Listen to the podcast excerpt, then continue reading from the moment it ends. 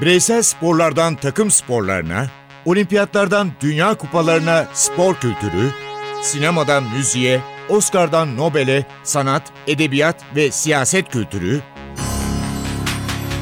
ve dünya tarihinin unutulmazlarıyla ilgili konuşulanlar, olayların perde arkası, yorumlar, sorular ve yanıtlar.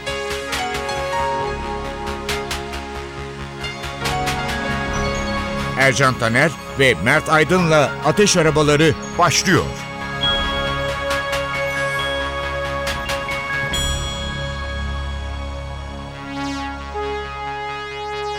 Merhaba Ateş Arabalarına hoş geldiniz. Hoş geldiniz. 1991'e götüreceğiz sizi. Ani bir kararla oyunculuk kariyerine son veren bir isimden. Şu anda Avrupa basketbolunun mimarından bahsedeceğiz. O isim Obradovic. Partizan'ın başına geçen ve geçtikten sonra da şampiyonlukları bırakmayan bir isim. Evet. 1991 yılında Yugoslavya milli takımı ki son turnuvasıdır birlikte Avrupa Şampiyonası'na katılacak İtalya'da. Büyük ihtimalle şampiyon olacağı düşünülüyor ki oldular. İşte Drazen Petrovic, e, Vlade Divac, ondan sonra Toni Kukoc, Dino Radja. Müthiş bir takım. Sloven Yuri Zidov, Yugoslavya bütün cumhuriyetlerden en önemli adamların oldu ve bu takımın kaptanı Jelko Obradovic.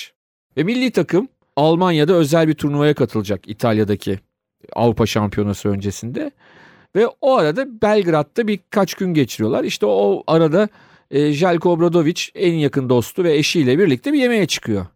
Tam o sırada ondan sonra eve geliyor. O zaman cep telefonu yok tabii. Evde telefon çalıyor, arıyor. E, açıyor diyorlar ki e, şu anda Partizan Yönetim Kurulu seni bekliyor. Allah Allah diyor. Gidiyor bütün yönetim kurulu karşısında diyorlar ki seni artık takımın koçu yapmak istiyoruz diyorlar. E, tamam diyor. Ama diyorlar tabii ki sen milli takımın kaptanısın. Biz bir ayarlama yapacağız. Sen git oyna. Avrupa Şampiyonası'nda kupayı da kaldır kaptan olarak. Ondan sonra da gel geri dön. Diyor ki ben milli takımda oynamak istemiyorum diyor. Ben diyor koçluk yapmak istiyorum diyor. O yüzden ben bugün başlarım diyor. Milli takımı bırakıyorum diyor. O kadroda Djordjevic ve Danilo,vic önderliğinde Final Four'a kaldı. Ve Djordjevic Obradovic'in oyuncuyken o da arkadaşı. 32 yaşında yalnız Avrupa'nın zirvesine çıkmak herkese nasip olacak bir olay değil. Doğru. Sonra Badalona başlıyor. Ya Badalona'daki şampiyonluğu sürpriz olarak sayılabilir. Öyle değil mi? E, ben öyle, öyle e, gördüm. yani Çünkü Badal- Badalona o ana kadar ağırlığını koymuş bir takım değil. Değil aslında Partizan'dayken finalde yendiği takım Badalona. Ama e, dediğin gibi Real Madrid gibi Barcelona gibi devler arasında sayılmıyor. Ve o takımı Avrupa şampiyonluğuna götürüyor. Ve o Badalona'yı Avrupa şampiyonu yaparken bir büyük dünya devi ona Peşine gözünü düşüyor. koyuyor. Evet. Dünya devini herkes biliyor. Her zaman ön plana çıkan sporcu ya da teknik adamları kadrosuna katmasıyla bilinen bir dünya devi. Adı Real Madrid. Ve Real Madrid'e geldiğinde elinde Arvidas Sabonis gibi de yani dünya basketbol tarihinin en büyük oyuncularından bir tanesi var. Alukas ve Sabonis. Evet Arlak, Joe Arlakas da e, yine Litvanyalı yanında ve o takımı yine Euroleague'de zafere taşıyor ve e, üçüncü kez Euroleague şampiyonluğunu yine daha 30'lu yaşları bitmeden elde ediyor. 1996'da istediği sonucu alamıyor. Dördüncü olarak tamamlıyor ama yine Final Four'da. Onu söyleyelim. Ama bir Panathinaikos İmparatorluğu var. Obradovic'le başlayan yıl 2000. Evet arada tabii Benetton var. Benetton'la Euroleague'de oynamıyor ama Saporta kupası kazanıyor. Yani oraya gittiğinde de eli boş Benetton'dan İtalya'dan da ayrılmıyor ve dediğin gibi daha sonra Bir Bas- hanedanlık başlıyor. Tabii Panathinaikos. basket, şunu biliyoruz ki Yunanistan'da birinci spor basketbol. Orada Panathinaikos'un ya da Olympiakos'un koçu olmak gerçekten çok çok önemli bir şey. 1999'da Anadolu Efes'te o zaman Final Four'da. Anadolu Efes'i ve Maccabi Tel Aviv'i geçiyor Panathinaikos ve şampiyonluğu kazanıyor. Tabii ki durmuyor. Durmuyor ve Panathinaikos'ta toplam 5 Euroleague şampiyonluğu ki bunlardan bir tanesinde de o Final Four'un en skorer ismi Obradovic yönetimindeki Panathinaikos'ta İbrahim Kutluay. Evet. Final Four'un en skorer ismi oluyor. Biz de İbrahim Kutluay ile mesai arkadaşlığı yaptık. Bize e, onun için yaptırdığı, çizdiği setleri anlatmıştı ve yani aslında o kadar kolaydı ki benim sayı kralı olmam. diyor. Yani tabii ki onun yeteneği ayrı ama çünkü benim o kadar rahat şut atmamı sağlıyordu ki çizdiği setlerle. Bana geldiğinde ben potayı boş görüyordum ve atıyordum diyor. Yani çok çok o zaman da e, çok çok önemli bir koç olduğunun altını çizmemiz lazım. Ve Panathinaikos bitince de Her şey İstanbul'a doğru dönüyor. evet 2013 yılı. Şöyle söyleyelim istikrar nedir anlatalım. 2013-2014 sezonunda Fenerbahçe Euroleague'de ikinci tur gruplarında mücadele etti. Çeyrek finale çıkamadı. 2014-2015 sezonunda Final Four'a yükseldi. Dördüncü oldu. 2015-2016'da Final Four'a yükseldi. Finalde kaybetti. Ve 2016-2017'de Final Four'a çıktı ve finali kazanarak şampiyonluğu elde etti. Şimdi her zaman olduğu gibi bizim meşhur müzik bölümümüz var. Sonra Mert'le şunu konuştuk. E, basketbolu herkes izliyor, seviyor. Ama basketbolu bulan nasıl buldu? Onu biraz konuşacağız. Evet şimdi o zaman e, hazır şampiyonluk falan var. Mutlu bir şeyler var. Biz de biraz eğlenceli parçalar çalalım dedik. Benim çok sevdiğim bir şarkı var Ercan abi. 70'li yıllarda sen de eminim biliyorsun Türkiye'de çok popüler olmuş. Güzel bir şarkı. Hayat bayram olsa.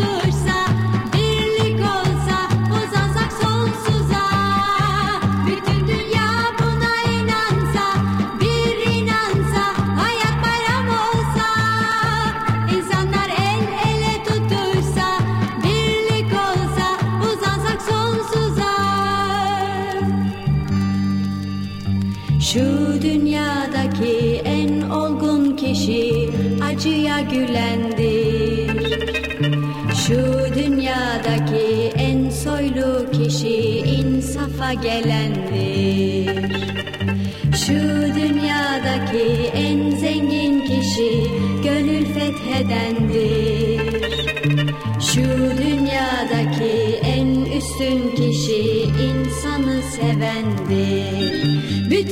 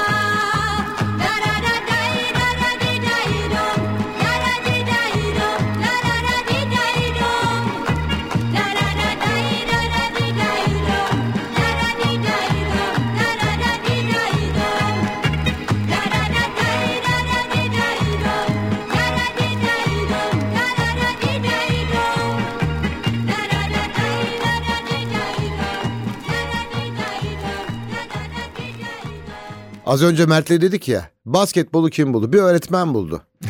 Adı James Naismith. Neden buldu? Öğrenciler soğuk kış günlerinde dışarı çıkamıyorlar. Kapalı alanda onlara bir oyun bulmak düşüncesiyle basketbolu sanki keşfetti. Evet. Ama basketbol potasının nasıl olduğunu biliyor musunuz? Önce 3 metre, pota çemberi yerine ya çember yok ilk bulunduğunda sepet kullanılıyor. Şeftali sepeti. Fakat top orada kalıyor Mert biliyorsun. Diyorlar ki oyun çok duruyor. E ne yapacağız diyorlar ondan sonra. Zaman kaybı var çünkü. E sepetin altını keselim diyorlar. Ve en son bu 1906 yılında kullanılıyor. Şeftali sepeti. Ama ilk basketbol maçı da 1894 yılında oynanıyor. Evet. 1890 yılında Naismith 29 yaşındayken YMCA yani işte Genç Hristiyanlar e, Spor Birliği'nin kısaltılmışı diyelim YMCA Uluslararası Antrenman Koleji'ne geliyor. Massachusetts'te Springfield kentinde ve ona diyorlar ki 14 günün var. Bu çocukları kışın soğukta salonda oynayabilecekleri bir oyun bulman lazım. Ve bu 14 günün içinde kurallar ortaya çıkarmaya başlıyor ve 1891 yılında da resmi olarak basketbol oyununu keşfetmiş oluyor ya da işte icat etmiş oluyor Doktor Naismith. Ve bunun sonrasında da o tarihi oyun doğuyor basketbol. 1936'ya kadar yalnız olimpiyatların resmi oyunu olarak kabul edilmiyor. İlk kez 1936 Berlin Evet. olimpiyatlarında basketbol resmi olarak kabul görüyor. Ve çok ilginç bir şey var. O ilk olimpiyatları da şimdi hani biliyoruz e, Amerika'nın yıllarca işte kolejlerde en üst düzeyde oynayan oyuncuları getirdiğini. E, bu arada o dönemlerde belli boyun üstündeki sporcular kabul edilmiyor. Avantaj sağladıkları için. Ve Amerikan takımı ki şampiyon oldu. ilk olimpiyat şampiyonu Amerika Birleşik Devletleri. Amerikan takımı da değişik yerlerde oynayan oyuncuların karması ama aralarında takımlar maç yapıyor. Bu takımlara işte ünlü film şirketleri e, sponsorluk yapıyorlar. Çok enteresan bir şekilde. Yani şimdi daha sonraki o kolej basketbolu pek olmadığı için o dönemde yeni bir spor olduğu için böyle bir formül yapılıyor ve Amerika Birleşik Devletleri ilk altın madalyasını alıyor. Bu arada e, Naismith'in Kanadalı olduğunun altını çizmemiz lazım. Amerikalı değil aslında. O bir Ama- Kanadalı. ama Amerika'da e, bu işi hallediyor ve 1939'da 78 yaşında Kansas eyaletinde Amerika'nın Lawrence kentinde hayatını kaybediyor. Ama bugün dünyada sadece Amerika Birleşik Devletleri'nde değil, sadece Kuzey Amerika'da değil, dünyanın her noktasında oynanan ve Amerikan çıkışlı sporlar içinde dünyaya en çok yayılmış olanının mucidi olarak tanınıyor. Çünkü Amerikan sporları işte Amerikan futbolu olsun, beyzbol olsun, ondan sonra voleybol olsun. Bunlar buz hokeyi olsun Kuzey Amerika'da. Bunlar evet dünyanın çeşitli yerlerinde oynanıyor. Voleybol da her yerde oynanıyor ama basketbol galiba çok net bir şekilde e, bunlar arasında en yaygın olanı ve hani Avrupa'da da futbola en yaklaşanı diyelim. Çok kolay değil futbola yaklaşmak Avrupa'da ama işte düşün Yunanistan gibi Sırbistan gibi ülkelerde futbolu Bir sollamayı başaran bir spordan bahsediyoruz. Biraz Amerika dedik konuştuk. Ay'a çıkalım istersen. Yıldızlara bakalım Frank Sinatra ile. Aynen öyle. Fly me to the moon.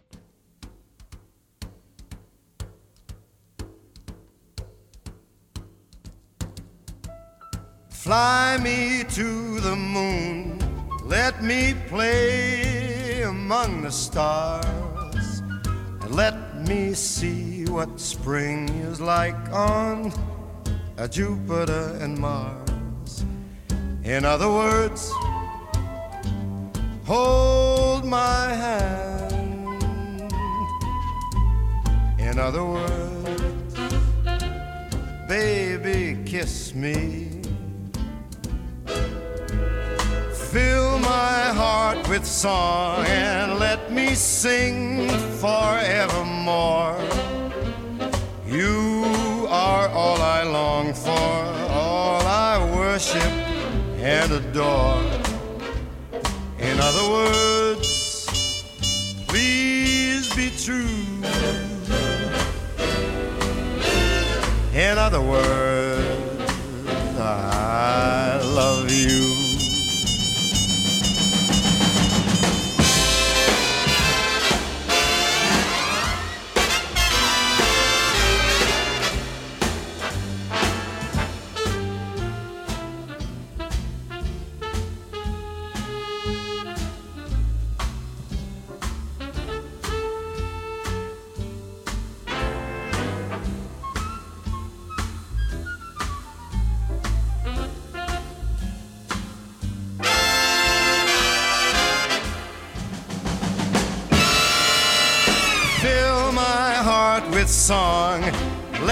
sing for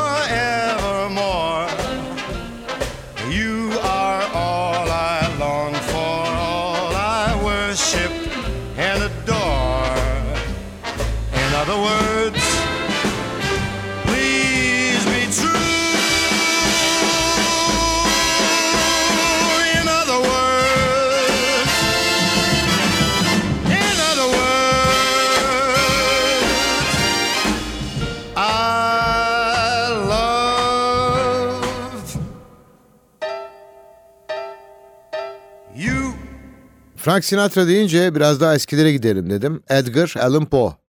19 Ocak 1809 Boston doğumlu.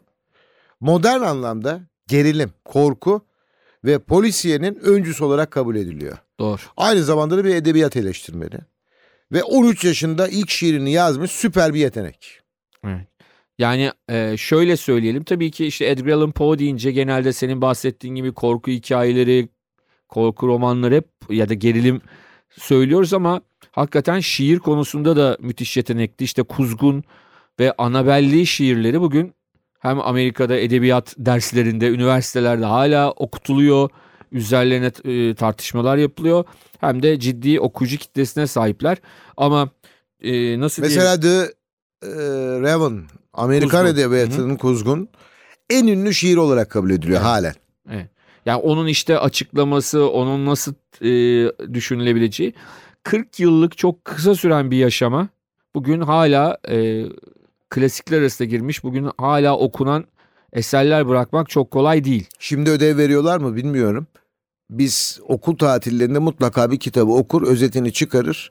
Daha sonraki dönemde öğretmene söylerdik. Hocam işte biz bunu okuduk ama daha önceden de siz şunu okuyun dedi. Edgar Evet. Allan Poe bana bir kitap gelmişti. Morg Sokağı Cinayetleri diye Evet. ki en ünlü kitabıdır. Ya adı biraz soğuk ama okumayanlar varsa tavsiye ederim. Yani e, gerçekten çok ilginç bir hikaye. Morgskav'ı da kimseye tabii anlatıp heyecanını söndürmeyelim okumak isteyenleri ama hakikaten sonuna kadar acaba gerçeküstü bir durum mu var diye heyecanla okuduğunuz ama sonunda çok gerçekçi ve aynı zamanda da Mantıklı bir mantıklı finali vardır. biraz da gülümseten bu hani şi- tabii ki gülümseten derken bir gerilimli bir şey ama hani sonunda çıkan sonuç gülümsetiyor öyle söyleyelim. Ee, ama onun dışında işte e, Usher'ların evi ondan sonra yine o bir çukurda bir sarkaçın yarattığı dehşeti anlatan sarkaç hikayesi. Bunlar inanılmaz hikayeler, eserler. Ve e, hayatı her zaman sanki gridir. Bir buzdağının arkasında saklanmış gibidir Edgar Allan Poe'nun. Bazen de küçümsenir. Bazen eleştirilir. Bu onu sarsmıştır yaşadığı yıllarda. E zaten ölümü de biliyorsun işte aşırı derecede alkol alıp ondan sonra bilinmezlik içinde bir evsiz gibi hayatını kaybetmiştir. Ve çok genç yaşta maalesef Edgar Allan Poe hayatını kaybetti. Belki daha yaşasa daha da büyük eserler ortaya çıkarması mümkündü. Daha 40 yaşında dediğim gibi hayatını sonuna geldi ama Edgar Allan Poe hani bu tip eserlerden hoşlananlar, gerilim, zaman zaman fantazi Özellikle dedektif polisiye. Çok Hepsi iyi. var. Her şey yazmıştır. Yani dediğim gibi her e, o tip o tipe geçtikten sonra her şey var. Korkusu vardır. Zaman zaman işte içinde böyle hayaletler, vampirler olan Her yöne gidebilir. vardır. Öyle Bunun yetenekli bir yazardan tamamen gerçekçi işte Morg Sokağı cinayetleri gibi tamamen gerçekçi dedektif hikayeleri vardır. Onu sevenlere daha sonra onu seviyorlarsa H.P. Lovecraft tavsiye edebiliriz. O da 20. yüzyılın başında onun peşinden gelen isimlerden bir tanesidir. Tabii bu ta Stephen King'e kadar giden bir silsilenin Stephen King'den daha doğrusu şöyle diyeyim. King bayağı onu okumuş ve onun tarzında devam eden bir ekolü var bence. etkilendiği kesin. Sonuçta e, o da muhtemelen çocukluğunda edebiyat derslerinde Edgar Allan Poe okuyordu. E, bunu söylememiz lazım. Yani Edgar Allan Poe'yu tavsiye ederiz bu tip şeylerden hoşlananlardan. Ha hoşlanmıyorsanız, e, romantizmden hoşlanıyorsanız çok Edgar Allan Poe'nun yakınına gelmen, gelmemenizde fayda var diyelim. Yine bir şarkı çalalım istersen Ercan abi. Geçtiğimiz hafta bu şarkıyı çalmadan önce onu söyleyeyim. Geçtiğimiz hafta Burhan Felek Anadolu Lisesi programımıza bir ödül verdi. Yılın radyo spor programı. Buradan onlara da öğrencilere de teşekkür edelim. Çünkü Ben online online oylamayla yapılmış ilginç. Artık böyle yapılıyor. Bu da güzel. Güzel sağ olsunlar e, bizi çok iyi ağırladılar. Ercan abi görev gereği gelemedi gidemedi ben gidip e, ödülü aldım. E, orada müdür bey sağ olsun bizim çok sadık bir dinleyicimiz o da. Dedi ki ya dedi ben dedi bir sürpriz hazırladım dedi. Keşke Ercan Bey gelebilseydi çünkü Ercan Bey'in ben sevdiği bir şarkıyı çok iyi biliyorum dedi. Ya hangisi dedim. Dedi ki siz dedi daha birkaç ay önce dedi bir programda dedi ona hediye ettiniz dedi. Ha Rafael Cara İtalya. Rafael Cara E Cominciatu. E buradan Burhan Felek Anadolu Lisesi'ne selamlarımızı gönderelim. Selamlar. Rafael Cara dinleyelim E Cominciatu. A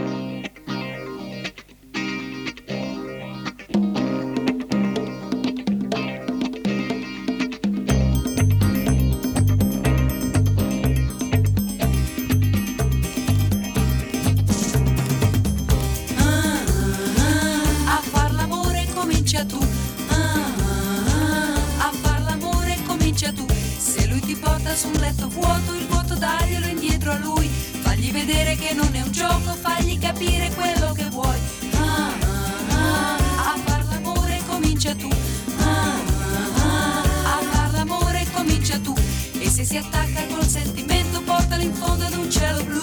Le sue paure di quel momento le fai scoppiare soltanto tu. Scoppia, scoppia, mi scoppia. Scoppia, scoppia, mi scoppia il cuore. Scoppia, scoppia, mi scoppia. Scoppia, scoppia, mi scoppia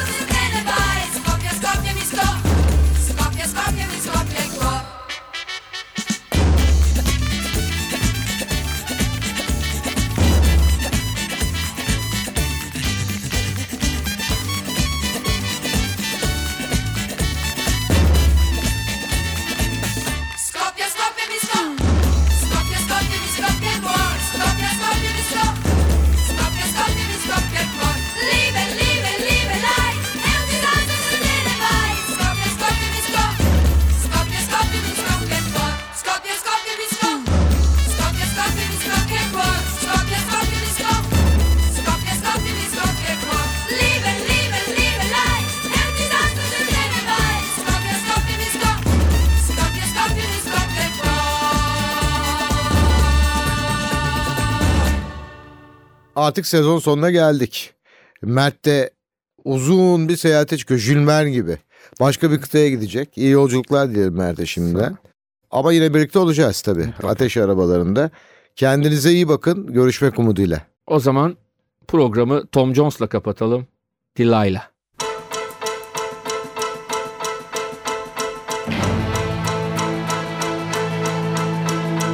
I saw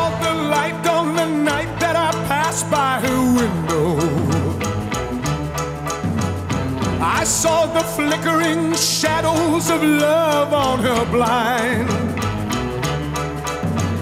She was my woman. As she deceived me, I watched and went out of my mind.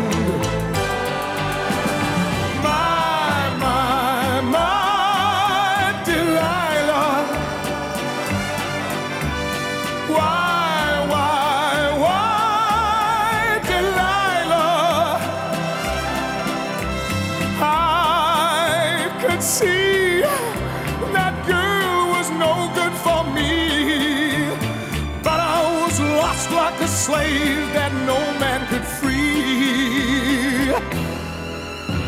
At break of day, when that man drove away, I was waiting. I crossed the street to her house and she opened the door.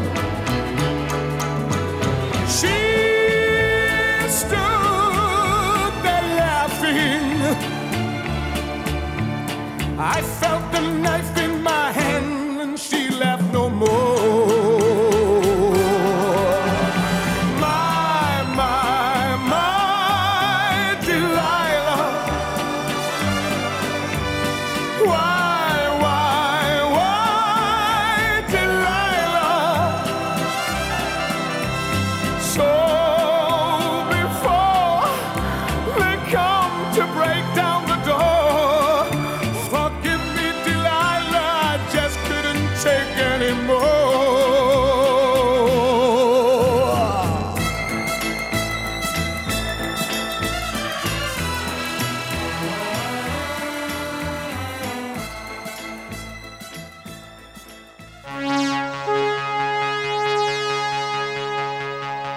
Ercan Taner ve Mert Aydın'la Ateş Arabaları.